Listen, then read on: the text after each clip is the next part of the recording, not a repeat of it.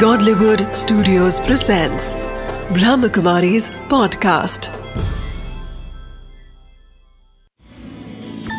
Wisdom of the day with Dr. Girish Patel.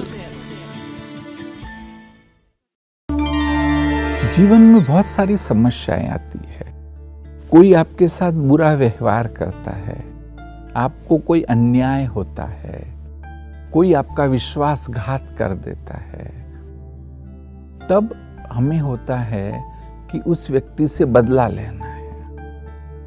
परंतु बदला लेने के बदले जब आप किसी को माफ़ करते हैं तो एक व्यक्ति को जेल से मुक्त करने के बराबर है। जब आप माफ़ करते हो, याद रखिए कि आप किसी को जेल से मुक्त कर रहे हैं। ध्यान दीजिएगा, दूसरी बात इससे भी इंपॉर्टेंट है कि वो जेल में बंद व्यक्ति आप खुद थे। दूसरा कोई नहीं था। जब आप सोचते थे कि बदला लेना, ऐसा करना, ये कर दूँगा, ऐसा करूँगा ऐसा करूँगा तो तब आप ही जेल में बंद थे। आप ही दुखी हो रहे थे। आपको ही टेंशन हो रहा था। वह व्यक्ति तो जैसा है, वैसा है।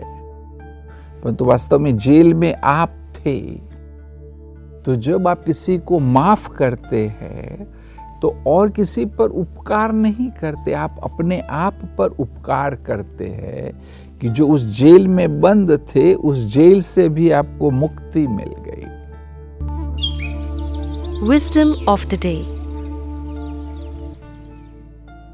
to forgive is to set a prisoner free and to discover that the prisoner was you. There is freedom in forgiving.